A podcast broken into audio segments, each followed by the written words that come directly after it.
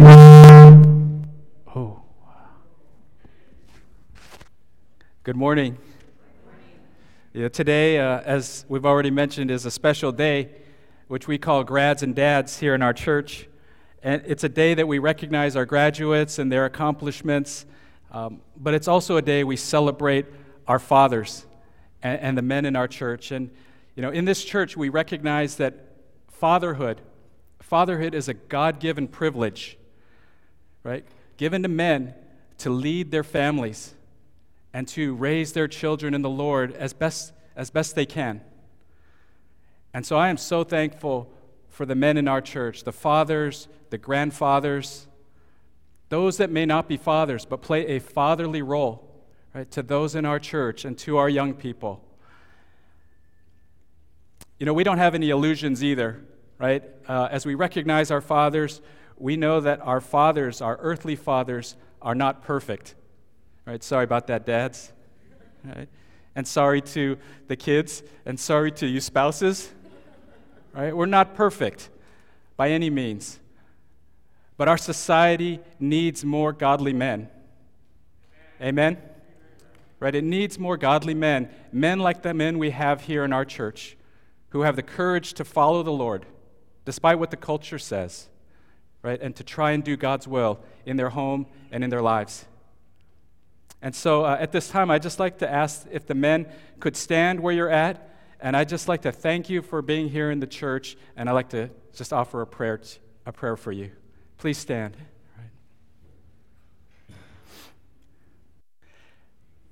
Our Heavenly Father, we thank you for the men in our congregation, the men here present today, the men watching online.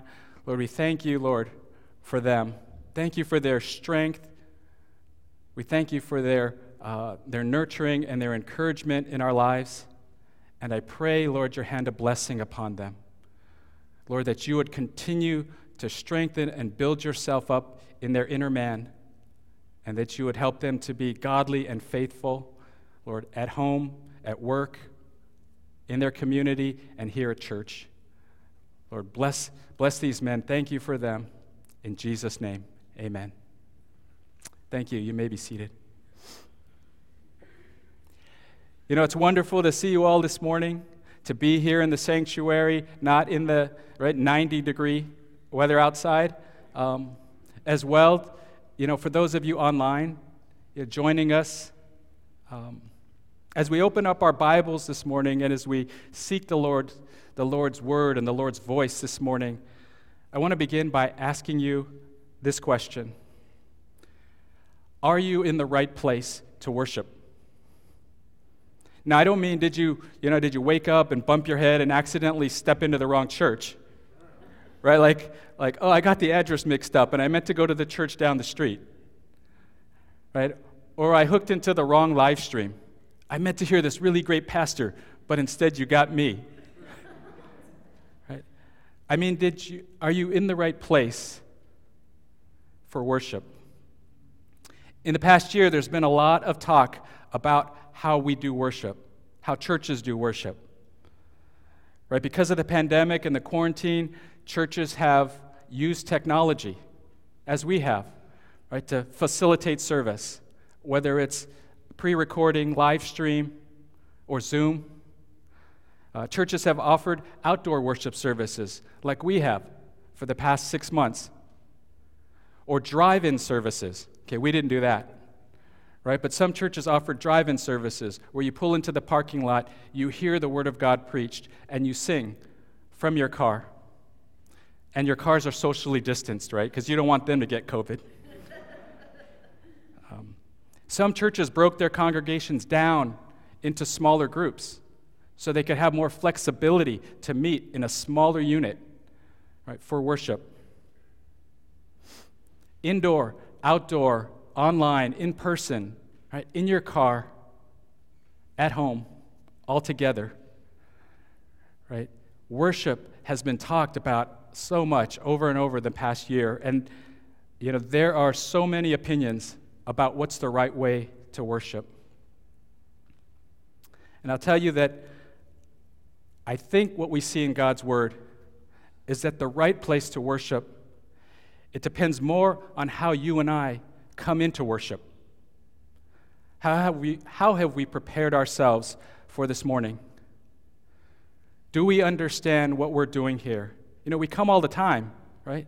Usually, every Sunday. Do we understand why? And what does it mean for when we leave here today? So I think these are I think these things are more important to the quality of our worship experience than our surroundings and the logistics. And in the end, we all want that, right? We all want that experience where we sense God moving in our midst, speaking to us, planting His, dru- his truth deep inside of us, and refreshing and restoring our souls. So if you have your Bibles, please turn with me or open your Bible apps right, to Nehemiah chapter 12. Right? And as we open back up to Nehemiah, let me just summarize where we're at. You'll recall that Nehemiah had received a burden from the Lord to rebuild the walls of Jerusalem. It says that he wept, he fasted, and he prayed because the walls and gates were in ruins. So he wanted to go and repair them, but there was a problem. Right? The Jews weren't free.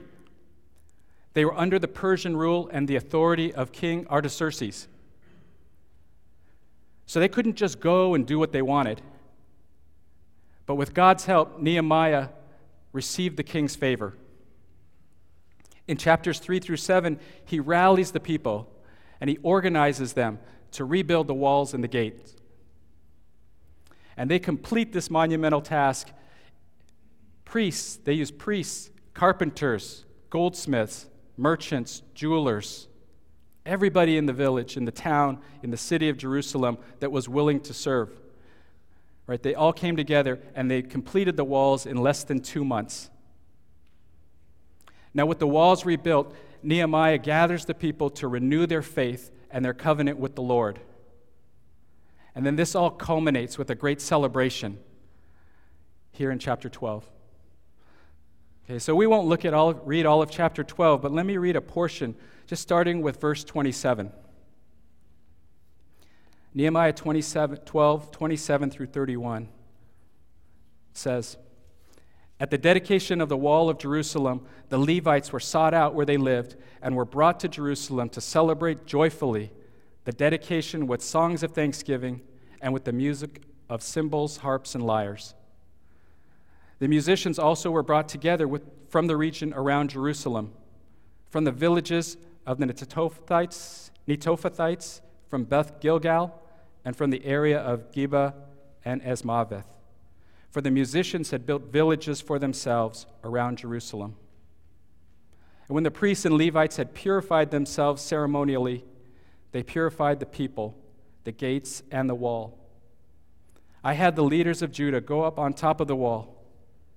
I also assigned two large choirs to give thanks and then skipping down to verse 40. The two choirs that gave thanks then took their places in the house of God. So did I, together with half the officials, as well as the priests. And then verse 43. And on that day they offered great sacrifices, rejoicing because God had given them great joy. And the women and children also rejoiced. The sound of rejoicing in Jerusalem could be heard, could be heard far away. So, what we have here is a good old fashioned dedication ceremony, right? Like a ribbon cutting at a new park or a, a christening of a new boat. And I don't even know if they do that anymore, where they smash the, the bottle, right, against the boat. But because it's God's people giving thanks and praising God, it's really a worship service. A worship service, as we read, with musicians, with choirs, with priests, with officials brought together from around the area for the purpose of praise and worship. It's a massive celebration. You can hopefully get the sense, right, of how many people and how big this event is. But I want you to see that it's not spontaneous. It's been planned, it's been building up since chapter 8. and the people's hearts have been prepared for this. Here in chapter 12, they're in the right place, the right heart, the right attitude to worship. So the question is how did they get there? And how do we get there? Right? What prepares us for worship and puts us in a place, right, to experience God? First, let me suggest worship is a lifestyle. Okay, worship is a lifestyle. And just to clarify, when I say worship, I'm not just talking about the music and song, I'm talking about the act of expressing our reverence and our devotion to God. And this can be done in many different ways. But I think it's expressed most clearly in how we live. Worship and worship service is not just an event that we come to on Sundays. It's not just what we do here in this one hour or hour and a half. You like how I added that extra half an hour in there? Worship is the outflow. Maybe you would call it the expression of our relationship with God during the week. If you're a believer, you should want to come to worship service on Sundays, right? Because daily your passions for God are growing and being primed. And this is the place to let it out. This is the place to share it with one another. Author A.W. Tozer says, if you will not worship God seven days a week, you will not worship Him on one day a week. Why does he say that? Why is that true? Because worship is an attitude of the heart, isn't it? We carry it around with us, and it doesn't just change when we step into the church building. Now, that's not to say that if you come to worship on Sunday, right, and you've been missing Him, and you genuinely open your heart to the Lord, that He won't touch you. Psalm 51 17 says that a broken and contrite heart, O God, you will not despise.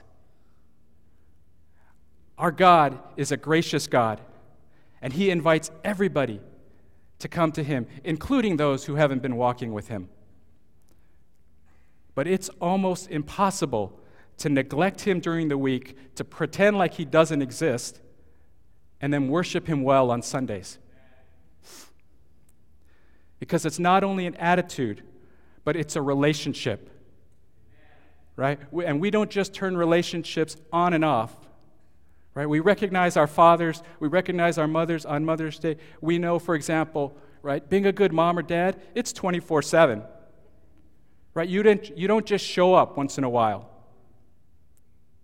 Right? And the same for us with worship with our God. Here in Nehemiah 12, the people were already focused on God. Their hearts were primed. And how was this revealed in their lives? Well, one, they spent time in God's Word. In Nehemiah 8, Ezra the priest would read God's Word, and it says the people would listen attentively for hours. for hours while the scriptures would be explained so that they understood what was being read. Right? This, right, that you have in your laps, that we read sometimes on our phones or through apps, right? This is God's Word, His written revelation to us. And you and I need the constant input of God's Word, of God's voice to us. If we have any hope of truly understanding God's will for us, or understanding the depth of His love, we must make the Word part of our lives. We must read it, seek to understand it, and then try to apply it. Second, they repented of their sins. In Nehemiah 9, we see that the people, when faced with their sinfulness, what did they do? They, they broke down and they fasted, and they put on sackcloth, and they confessed their sins. Their humility and confession was a form of worship. They knew their sin had broken relationship with God. Unfortunately, today, confession, repentance, is a lost art. Right? It's a, it's a discipline that's shunned by a, a culture that thinks too highly of itself or doesn't recognize the virtue of humility. Humility before God, my friends, is not a sign of weakness. Right? It's a sign of wisdom and understanding of who we are and who God is. How about you? Right? Do you break over sin knowing that it's an affront to a holy God? The unconfessed sin in our lives makes it hard to worship. Repentance is what brings us back into right relationship with the Lord, and God invites that repentance. And it restores us to a place of worship. Okay, third, they recounted God's faithfulness. Later in chapter 9, the people celebrated what was known as the Feast of Tabernacles. And this is where they recount God's faithfulness to them in the Exodus as they leave Egypt and as they travel through the wilderness. And I think if you know your Old Testament, you know, right, the Israelites were not all that faithful. They waffled back and forth like we do sometimes. But Nehemiah 9:31 says, "But in your great mercy you did not put an end to them or abandon them." for you are a gracious and merciful God. God's love and faithfulness is sticky, right? It's hard to get it off of you because God wants you to have it. Right? Remembering how He has been faithful to you in the past is important to how you worship today. And incorporating this into our lives, right, it molds us and it gives us hearts of gratitude as we come here on Sundays. So these are just some of the things the people did to prepare themselves in Nehemiah 12. So, first, worship is a lifestyle. Second, worship is God centered. Okay, and for us here in the New Testament church, right, it is Christ centered. Now, I know that sounds obvious, but in this day and age of affluence, of consumerism, right? Of quick fixes. How easy it is for us to let other things distract us from true worship. All too often, we judge and we evaluate church and worship service apart from the actual worship of God. As an example, in the welcome team ministry, we've read that studies show most people who visit a church today make a decision about whether or not to return within the first 10 minutes of arriving. Right? 10 minutes. 10 minutes is barely enough time to park, to say hello, to maybe use the restroom, and to sit down. The actual service probably hasn't even started. And yet they've determined whether this is a good place or not to worship. So obviously, the focus is on other things. Now, don't get me wrong, those first 10 minutes in our church is very important to us. It's very important how we receive and how we greet and how we welcome people. But as a worshiper, to be in the right place to worship, our hearts need to be focused on God. The Jewish people here in Nehemiah 12 were focused. They were locked and loaded in the worship and celebration of God. And they knew why they had come together that day. In John chapter 4, a Samaritan woman asked Jesus, the woman at the well, that she asked Jesus about where people should worship. She says, the mountain, Jerusalem. And Jesus explains to her the essence of true worship. Here in John 4 23 and 24, he says, Yet a time is coming, and has now come when the true worshipers will worship the Father in the Spirit and in truth. For they are the kind of worshipers the Father seeks. God is Spirit, and his worshipers must worship in the Spirit and in truth. See, we worship in the truth of the gospel in light of what Christ has done on the cross and by his saving grace in our lives.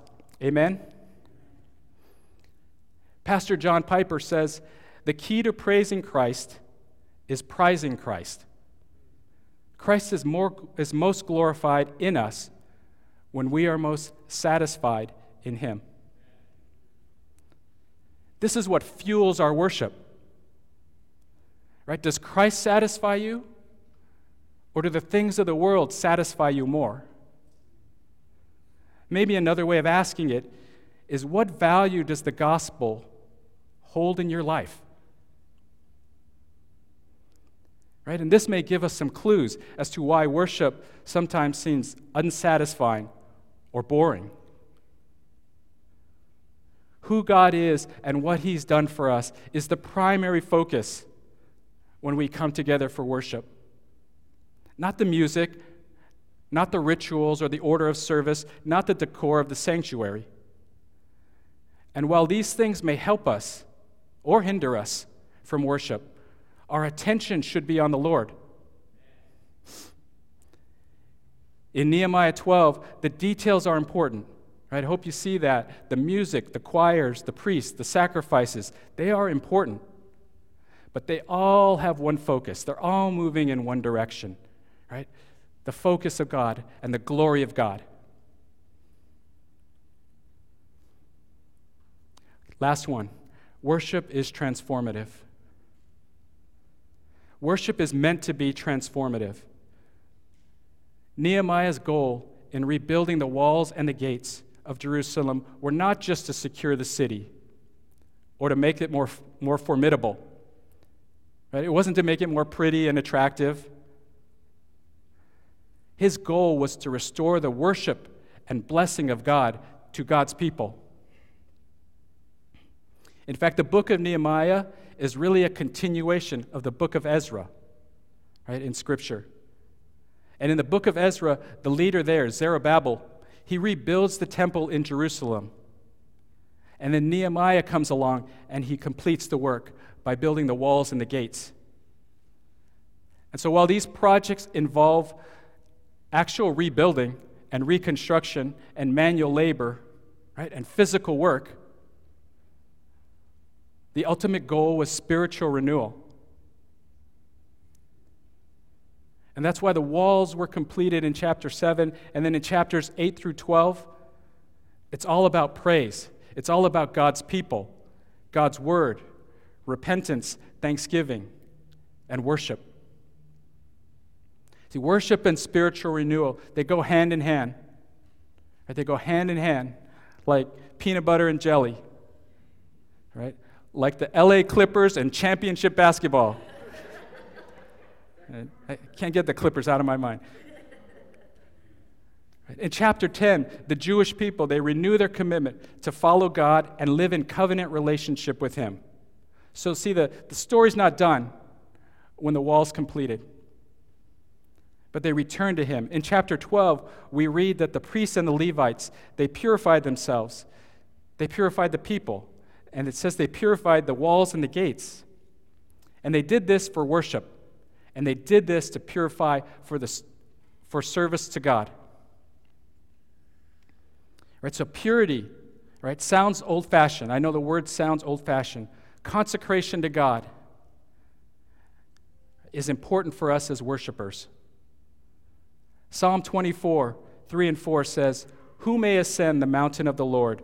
Who may stand in his holy place? That means, who may bring him worship?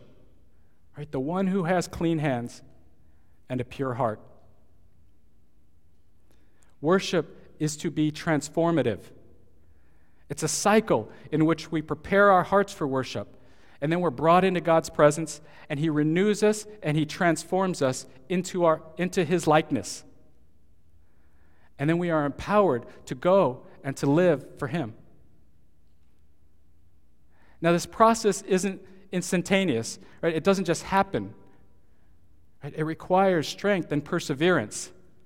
That's partly why we come together for teaching, for encouragement, for accountability to one another. Right? So don't give up. We are all a work in progress. But true worship should spur change and transformation in our lives. Worship is not meant to be just a nice experience, right? Or just a good show. It's meant to change how we live our lives and what we see as important. And as God works in us and through us and on us, we should leave differently than when we came. Nehemiah 12 is a great dedication ceremony of the wall, but it's really a rededication of God's people. They prepare themselves to worship, they place their focus and attention on the Lord, and they receive his joy and his blessing. Right? You see in the chapter the rejoicing that takes place women, children, right? men. And it says that the praise and the joy and the worship is heard from far away. Right? Keep in mind that the people are still under Persian rule, that they still have enemies against them. But they have reason to worship because they know their God. Right? And they know how great He is, and they know His covenant to them and His commitment to them. And it's a model for us as we come together to worship each Sunday. Right? Let's pray. Father God, we want to learn to be better worshipers, Lord. We pray that you would, Lord, just help things to stick in our minds and our hearts um, from what you've spoken today.